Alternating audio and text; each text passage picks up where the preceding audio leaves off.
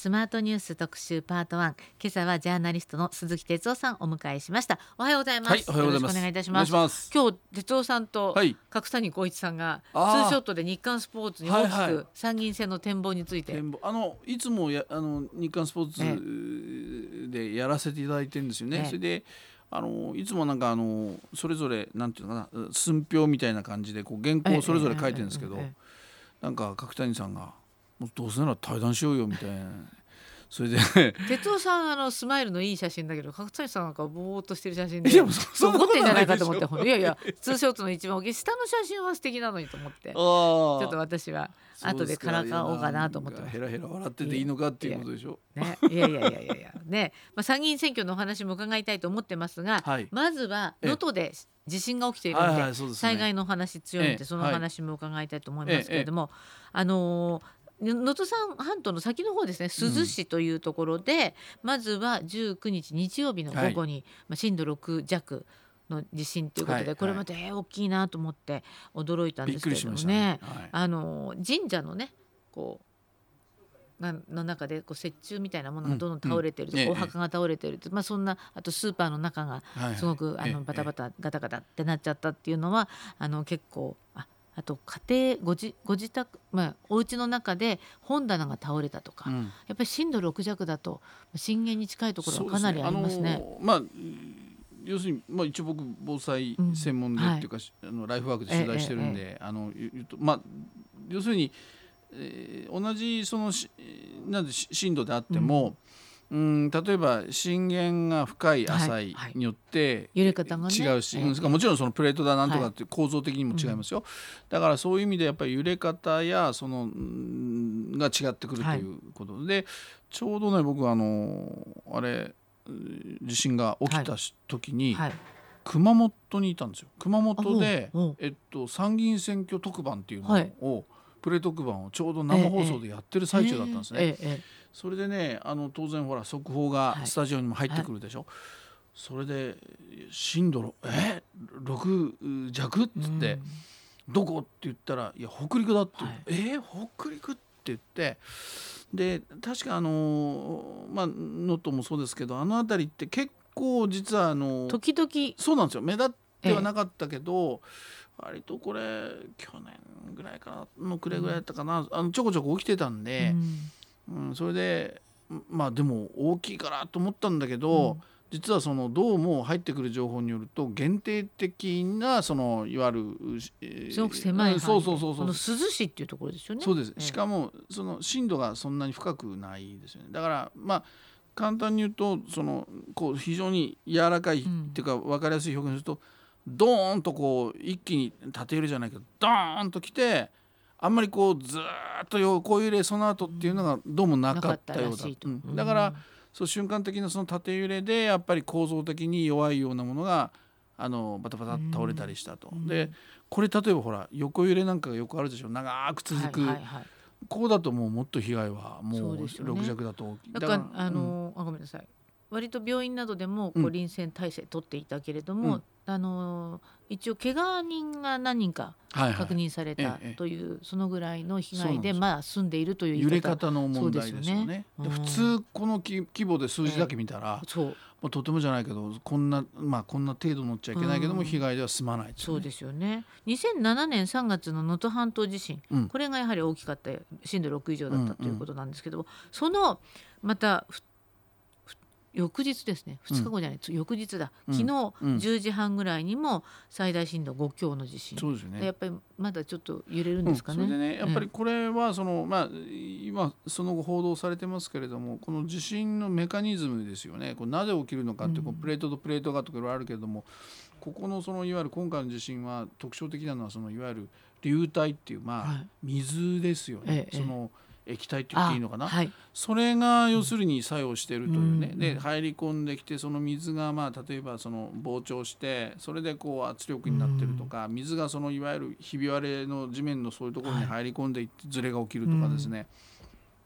ちょっと新しい新しいパターン私ないんだけど。は聞いたことないですよね水でっていうのはね。初めて聞いた方多いのか、うん。えこれ実はその地震研究、まあ、研究所というか大,、はい。大学のね、はいあのそういう専門家研究者の間ではこれも割とねなんていうか最近というか、ええ、もう何十年も何百年も前からっていうよりはやっぱここ最近こういう形の地震がその起きるんだと。研究がまあ進んだというのもね。始まったって言ってもいいのかなってた頃っていうかね。だからここはねかなりやっぱり、えー、国もその支援じゃないけど、まあ、そもそもね地震対策への予算って少ないんですよ。少ないんですか？こんなに地震が頻発する国なのに。とにかく日本って火山もあるでしょ？うん、まあほとんど火山だらけですよね。そういうことある意味ね。それからまあもう一つプラスアルファで言えば河川川も多いでしょ？うん、つまりあの僕に言わせると例えばその東南アジアなんかだと火山庁っていうのがあるんですよ。庁。省庁の庁あの。あ省庁のそうそう国交省とか、あから今度はなんか子供、うん、家庭庁ってできるじゃん、その庁ですよ。はい火山庁っていうのがあるんですよ。火山国は。それから僕はだから河川もねこんな日本って川が多いでしょ？で管理が一括されてないからいろんなところでバックウォーターが起きたり水門閉めたらはい。溢れたり、だから例えば河川も僕は河川庁というのを作ってもいいと思ってるぐらい。もともと鈴木さんは防災省を作るべきだと。え防災省もしくは危機管理庁のようなものを作るべきだと思ってますけど、まあ横串を刺すって簡単に言うけど横串を刺してただけじゃダメなので総理直轄のまあそういう庁を置くのかもしくはあ予算も全部ひっくるめた形での防災をねひとまとめにするのか。でもなんか岸田さん危機管理庁的なものを作るっていう話感染症のでしょ？あれ感染症に限ってんですか、うん、いやだから屋上区ですよ。だからで厚労省をまあ改革すれば、まあ、済むっていうのも変だけどあれをつけることによってあの作ることによって今までのそのいわゆる霞が関の厚労省を含めたこうパターンっていうあの仕事の形っていうのはほとんど変わらなくてそれを調整する役目みたいなのを作る。でもはたから見たらなんとなく感染症危機管理庁なんてできるとあやってるなと思うけど。えー、それはまあこれはもうこれからの議論ですけど、だからまあとにかくそういう新しい形のそのいわゆる地震のメカニズムなんでねでこれはあの実はあの地域だけじゃなくてあの特にこう海に近くて海のこうプレートみたいなところで、そこにこうなんていうのかな海水が入ってくるとかね、まあ、いろんな水っつってもいろいろあるんですけど、これだから実はあの地域だけじゃなくて まあだって日本って簡単に言うと海に囲まれててたくさんプレートがあってその中に水が入り込むって言ったらどこでもあり得る話に聞こえちゃう。その通りです。だ。から結局その研究者側はやっぱり日本全国その海、ね、に囲まれてる。どこでこれから起きてももしかしたらまあ、研究の途中だけどもおかしくないんじゃないかって言ってる。だからあのまあこれずっと今予想されてる東海とかねそれからそのまあ首都とかいろいろあるけど、はい、それ以外に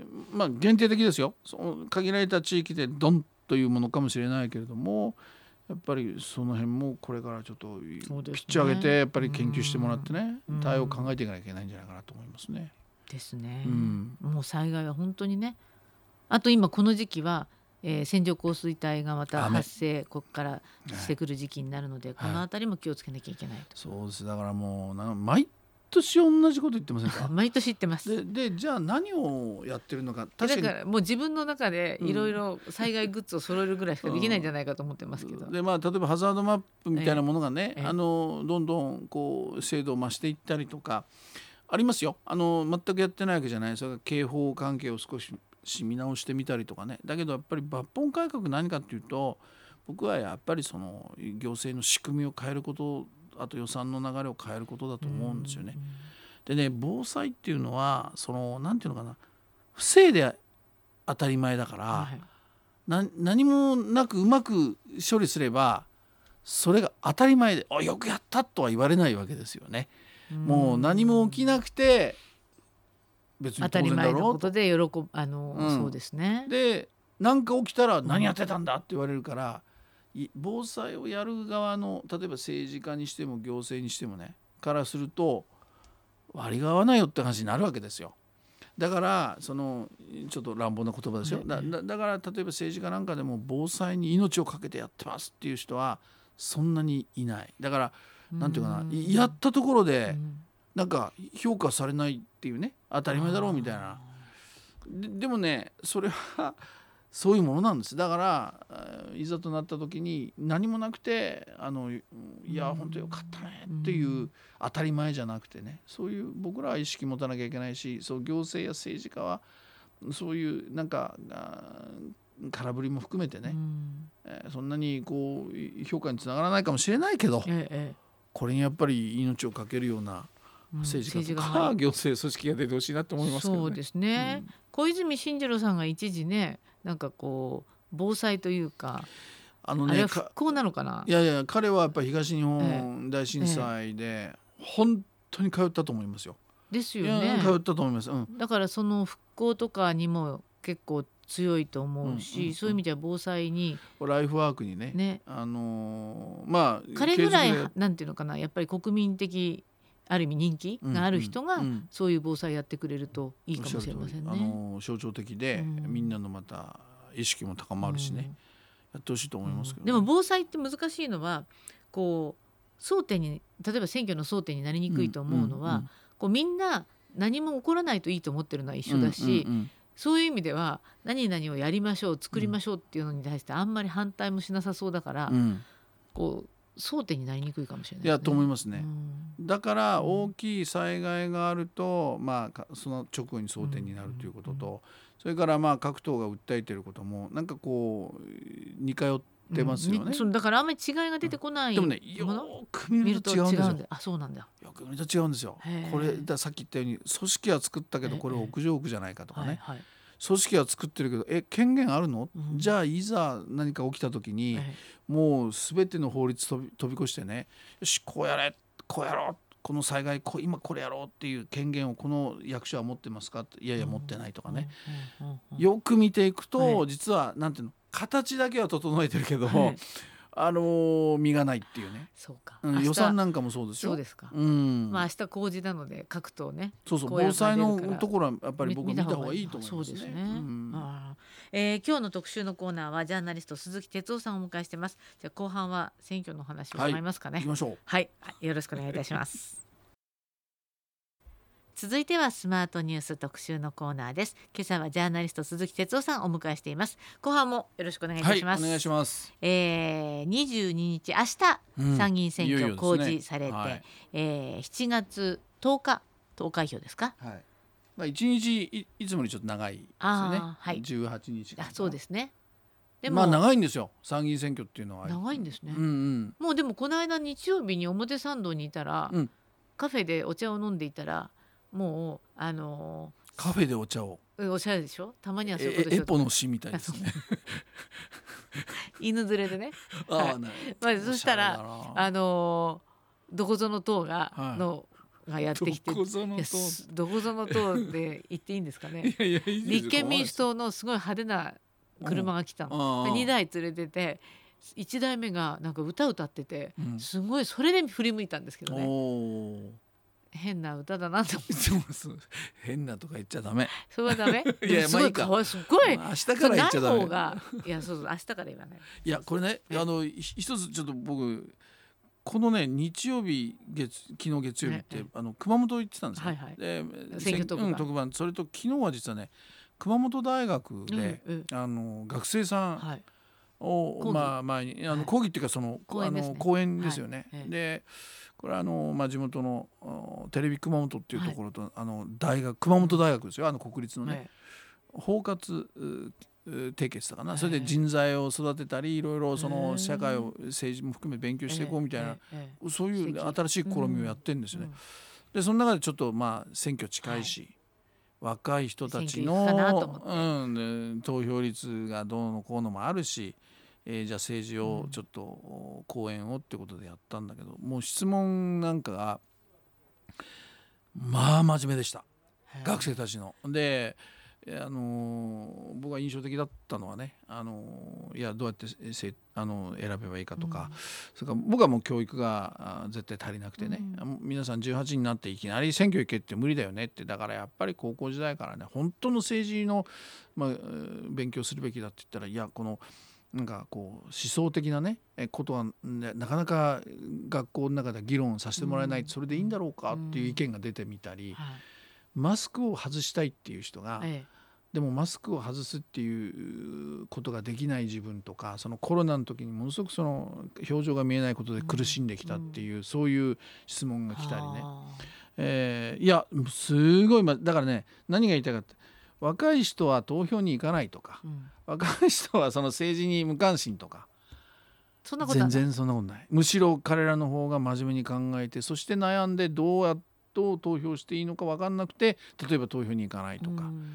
なんか確信犯でいかないあのどっかの大人たちよりはよっぽどまともだっていうのはまず感じましたね。だから僕はそのまあ言ったのはあのこれは実は若い人たちだけじゃなくて有権者みんなに言えることだけど今回争点がななかなか見えにくいでしょ、うん、だからそういう中でやっぱり争点を自分で探そうよと。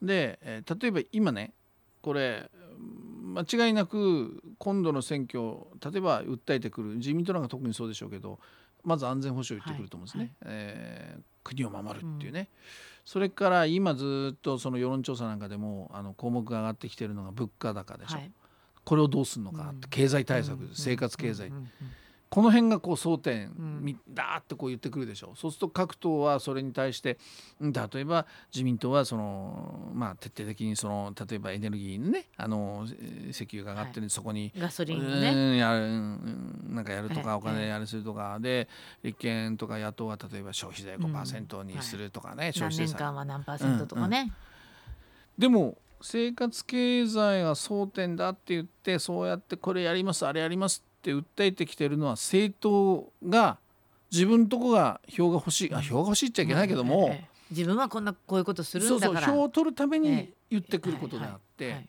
それがああ争点かと思う必要は全くないわけですよ。うんうん、つまり有権者は自分の生活の中で今自分の争点は何かっていうのを有権者自身が決めて、うんうん、逆に政党がこうぐちゃぐちゃ言ってることを全部横並びで見てあここは言ってるねとか、うん、そうやって投票していくこれ大学生だとあれですかね教育の話とかをちゃんと見てっていうふうに思うんですかね。でも、まあ真面目勉強してる人もたくさんいて、あまあ、まあ、ちょっともう一つ言うとね、あの旧制の第五高等学校じゃないですか、熊本大学って旧制旧制そうそう、そそれのね記念館っていうところもいましたけどねすごい赤レンガの立派なところでねそこずそこは地震でも壊れなかったいやいやあのひびが入ったんだけど、逆にその壊れかけたことによってなんていうかもう一回価値を見出したってこれ素晴らしい。建物だよって言ってあ、まあ、復元じゃないか工事とかやって、それで今やまあすごい政治家たちがそこ 出てます。それこそ所得倍増の池田隼人だって、はい、高校の卒業生だっていうしね。だから、いやまあそんなの見たんだけど、でもねとにかくなんていうかなやっぱり学生のその意識っていうのはもう非常に高いっていうのを感じましたね。だだからあの私はとにかく今度の争点は皆さん自分で決めましょうとい。う話をしたんだけれども、あのこれは別に若い人だけじゃなくて、あのみんなに対して僕は言えることだと思いますね、えー、有権者はね。うん、でもあのつまり争点を見つけるってことは各党の公約をくまなく目を通さなきゃいけない。自分でまず決めてからね、うん、これは私の争点だって決めたら、まあ、例えば僕はやっぱりコロナ難民救済なんですよ。はいはい。何にも決着つけてないから、うん、コロナに対してどれだけどの政党が触れてるかっていうのは僕は見ますね、具体的に。であここだっていう、だからまあもちろん見なきゃダメですよ。そうですよね、全部、うんうんうん、私のように何が争点なんだろうと思う人はそれも難しい。いやいやだから読んでから決めてもいいんですね。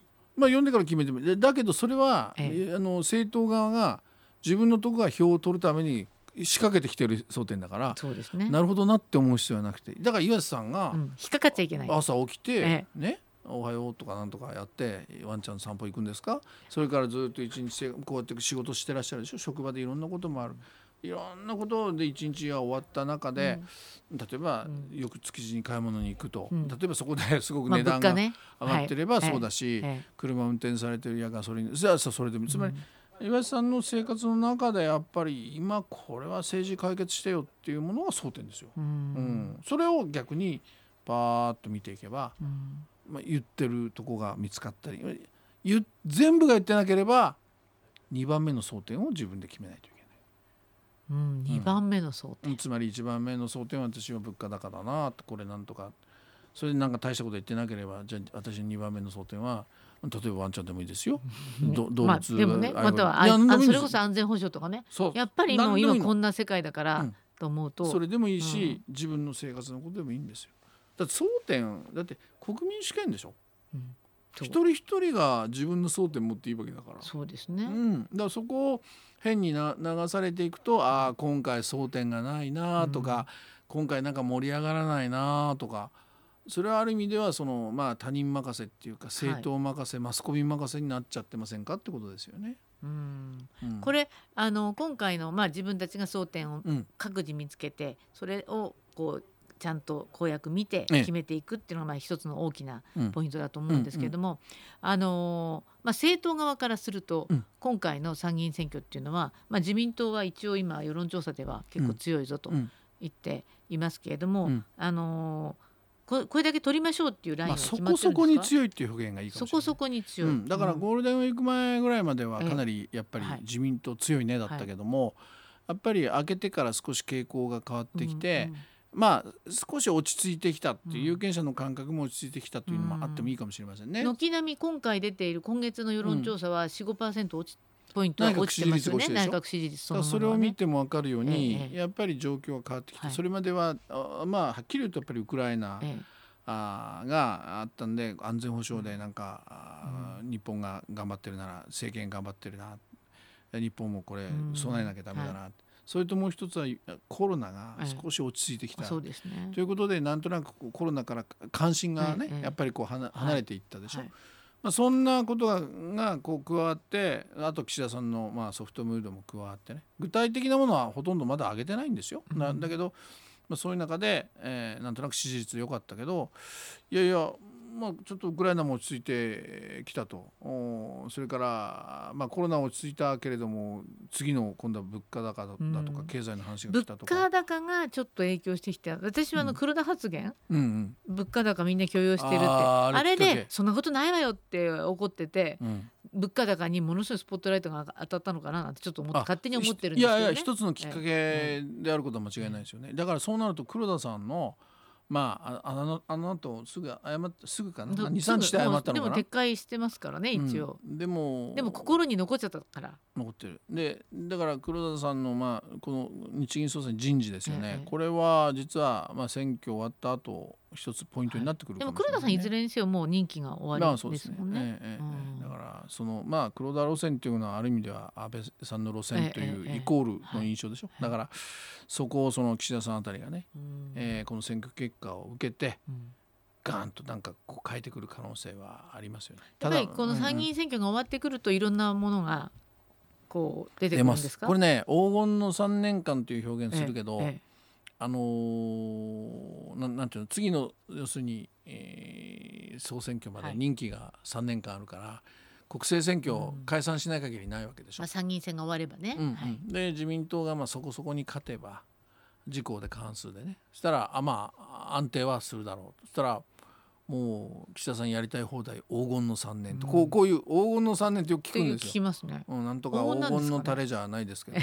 ね。それで 黄金ってのはつまり永田町では長いことを黄金って言うんですね。そうそうそう。だけど、うん。僕はそうかな果たしてそうかなと思ってるんです。一つはやっぱりあの10増10減問題っていうのがあるでしょ、だこれで、うんはい、安倍さんとまあ林外務大臣ですね、とかあの二階さんの、うん和歌山とこういうところでのいわゆるあの選挙へ向けての自民党内の要するに権力闘争ね、うん、みたいなものがまず起きる。それとねもう一つ日程的に言うと実は総選挙は3年後かもしれない、はいその前にね前に総裁選があるんですよ。ほうほうほうほう。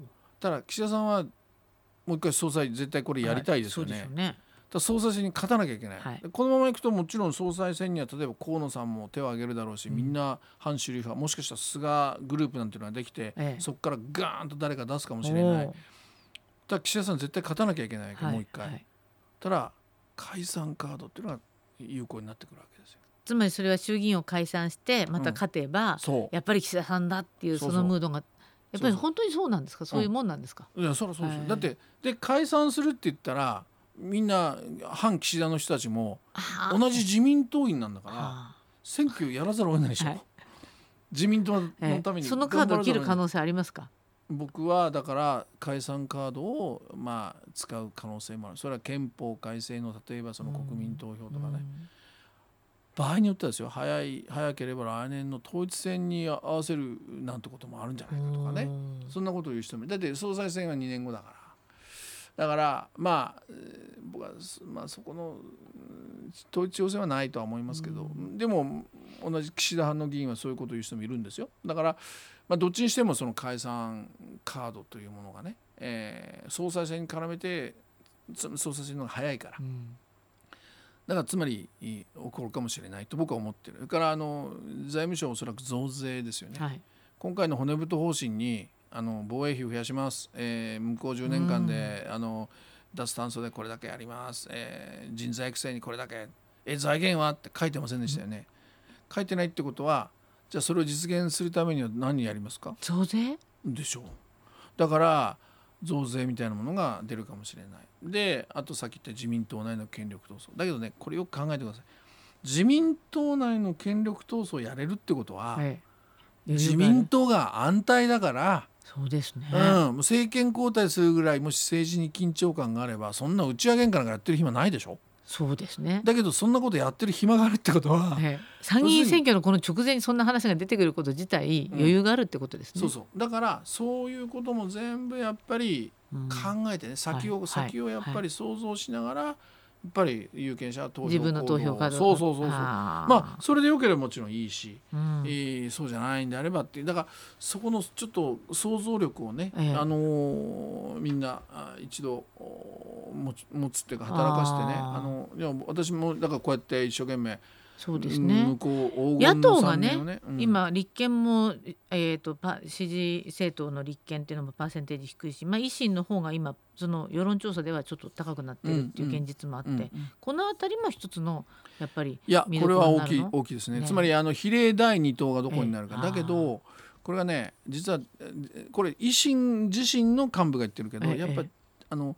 地方組織が強くないんですよね。全国じゃないってこと、うんうん、そうするとやっぱり維新っていうのは風頼み。まあ大阪は強いですよ。関西はね。だけど東京とかはやっぱりこう風頼みになってくるとそのまあ例えば争点がこうあんまり例えばない投票率が落ちるとかね。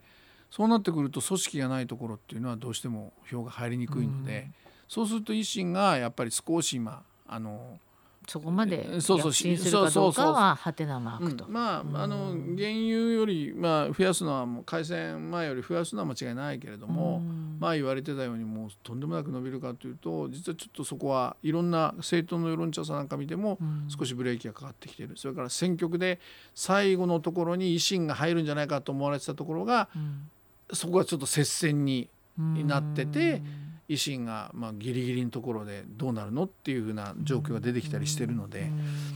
だからまあ風が吹かないとやっぱり組織がないだけにやっぱり維新は厳しくなってくる。そうするとまあ少ないかもしれないけど組織があるって言えば立憲とか共産とかはあるわけでしょ、そういうところがちょっと相対的に上がるかもしれないと。投票率低いとだってパイが減るわけだから、そうですね、うんまあ、いずれにせよ投票率をちゃんと上げるためみんなね自分で争点を決める、はい、と物価高ですね。そうですね。はい、あと期日前投票もありますから、ね、そうですそうです。はい。これにちゃんと足を運びましょう。はい。いうことでございます。はい、はい、えー、今日の、えー、ゲストはジャーナリスト鈴木哲夫さんでした。どうもありがとうございました。はい